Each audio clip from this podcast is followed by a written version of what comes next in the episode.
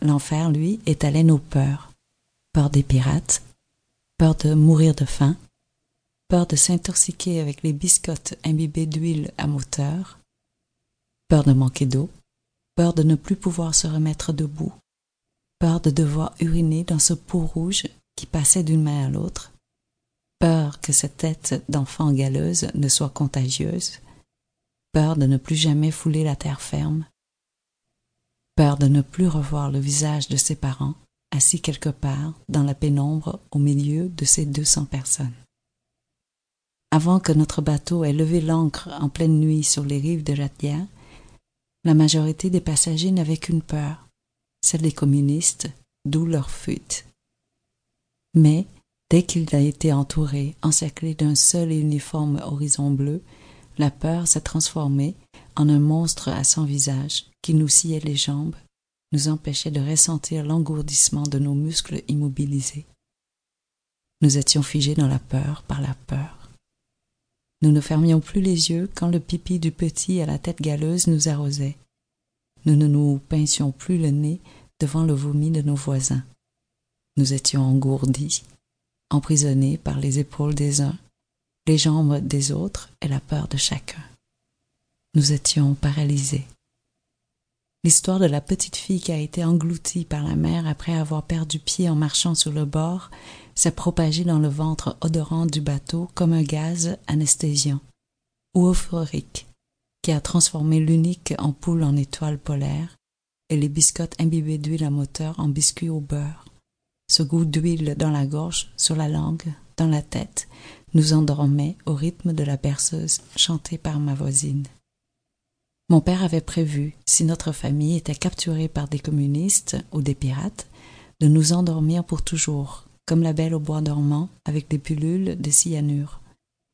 Pendant longtemps, j'ai voulu lui demander pourquoi il n'avait pas pensé à nous laisser le choix, pourquoi il nous aurait enlevé la possibilité de survivre. J'ai cessé de me poser cette question quand je suis devenue mère quand M. Venn, chirurgien de grande réputation à Saigon, m'a raconté comment il a mis ses cinq enfants, l'un après l'autre, seuls, du garçon de douze ans à la petite fille de cinq ans, sur cinq bateaux différents, à cinq moments différents, pour les envoyer au large, loin des charges des autorités communistes qui pesaient contre lui. Il était certain de mourir en prison puisqu'on l'accusait d'avoir tué des camarades communistes en les opérant même si ces derniers n'avaient jamais mis les pieds dans son hôpital. Il espérait sauver un, peut-être deux, de ses enfants en les lançant à la mer.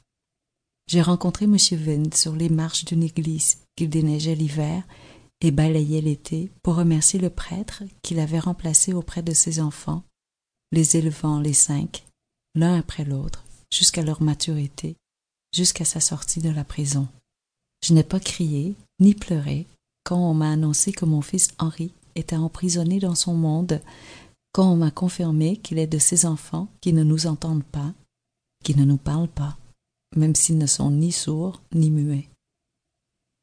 Il est aussi de ces enfants qu'il faut aimer de loin, sans les toucher, sans les embrasser, sans leur sourire, parce que chacun de leurs sens serait violenté tour à tour par l'odeur de notre peau, par l'intensité de notre voix, par la texture de nos cheveux, par le bruit de notre cœur.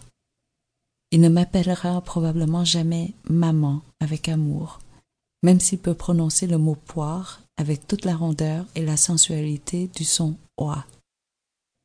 Il ne comprendra jamais pourquoi j'ai pleuré quand il m'a souri pour la première fois. Il ne saura pas que, grâce à lui, chaque étincelle de joie est devenue une bénédiction et que je livrais toujours les combats contre l'autisme, même si d'avance je le sais invincible. D'avance, je suis vaincu, dénudé, vaine.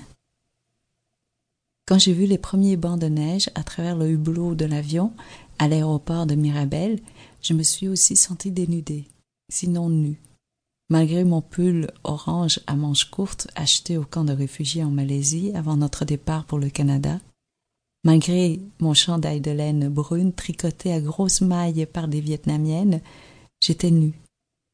Nous étions plusieurs dans cet avion à nous ruer vers les fenêtres, la bouche entr'ouverte et l'air ébahi. Après avoir vécu un long séjour dans des lieux sans lumière, un paysage